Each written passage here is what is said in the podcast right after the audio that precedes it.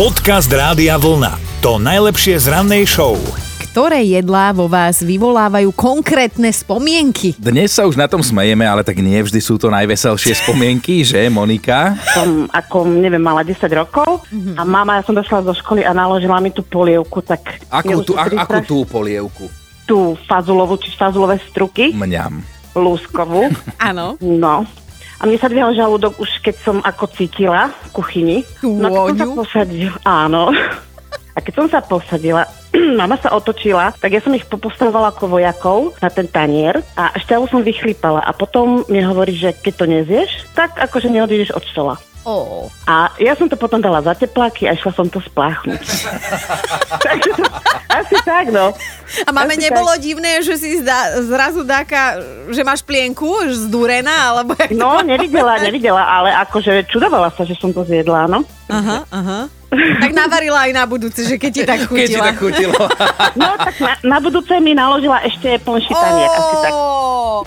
Dobré ráno s Dominikou a Martinom. Ja už sa tak strašne teším na dôchodok, lebo však to už máš svoj vek a všeli, čo sa ti prepečie. No nemeckí policajti museli normálne urobiť raziu v domove seniorov. 91-ročná dôchodkyňa tam totiž pestovala marihuanu a chuďatko ona to robila nevedomky. Vôbec netušila, že sa stará o nelegálne rastliny, vraj sa iba dostala k semenám a vysadila ich na balkóne. To nevolala sa Zuzana, či?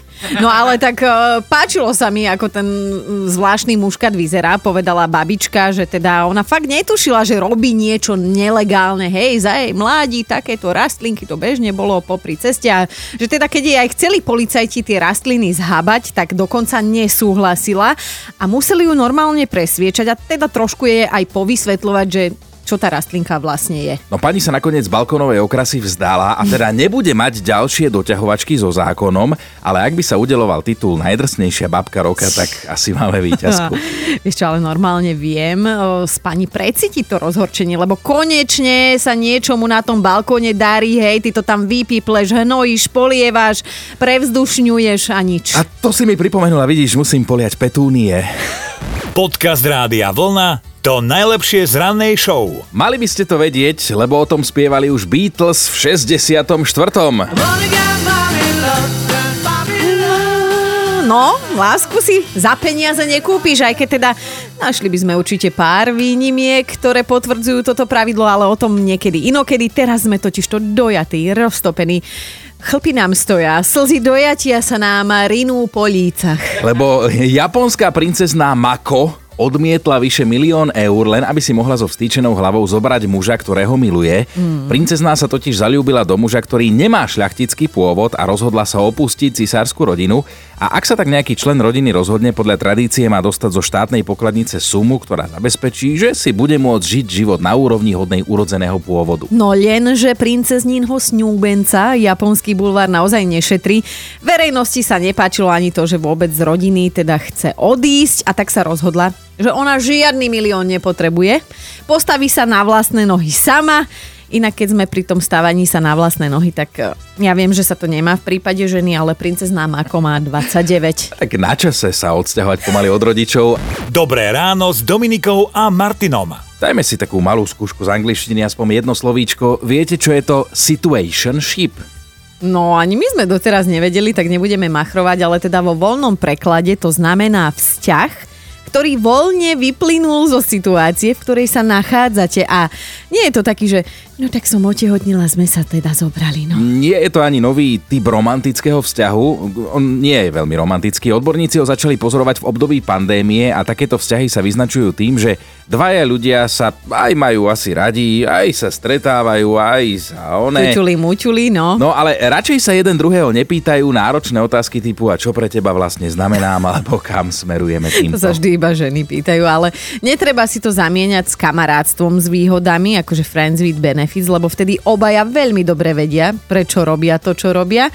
No a v tomto prípade, v tom prípade situationship, eh, je to skôr o zmetení a neistote. Ľudia sa boja izolácie a samoty, tak sa s niekým dajú dokopy, ale nevedia, že čo od toho očakávať, tak radšej ani neplánujú. My sme tu tak na seba pozreli a tak zodpovedne sme povedali, že staré, dobré, plánované rodičovstvo. Podcast Rádia Vlna. To najlepšie z rannej show. Jedlo sa nevyhadzuje, učia nás to od malička a je to jedna veľká životná pravda. No lenže sme ako ľudstvo spánšteli a občas sa stáva, že aj potraviny, ktoré by sa ešte dali zúžitkovať, skončia v koši. Aj keď teda ja sa priznám, že ja sa snažím prispievať svojou troškou a napríklad ty to vieš, že nevyhadzujem automaticky všetko, čo je po dátume spotreby, lebo ono to neznamená, že je to automaticky pokazené. Ja viem, veď ty si dobrodinec, ty si to potom len odsedíš na záchode, ale akože nie, doberám si ťa za to, ale musím uznať, že robíš dobrú vec, jedinú správnu vec vo svojom živote. aj v Kanade si to teda uvedomujú a teraz tam vo Vancouveri otvárajú aj taký špeciálny supermarket, ktorý bude ponúkať práve potraviny, ktoré už inde boli na vyhodenie. No a teraz to najzaujímavejšie, tzv. trh zachránených potravín bude fungovať na princípe zaplať toľko, koľko uznáš za vhodné, čiže tí, ktorí tam budú nakupovať pre ekologické dôvody, môžu niečo prispieť a zase ľudia v núdzi si to jedlo budú môcť brať zadarmo. Mm, to je ale naozaj krásna myšlienka a budeme radi, ak sa takéto sci-fi niekedy v budúcnosti uchytia u nás na Slovensku.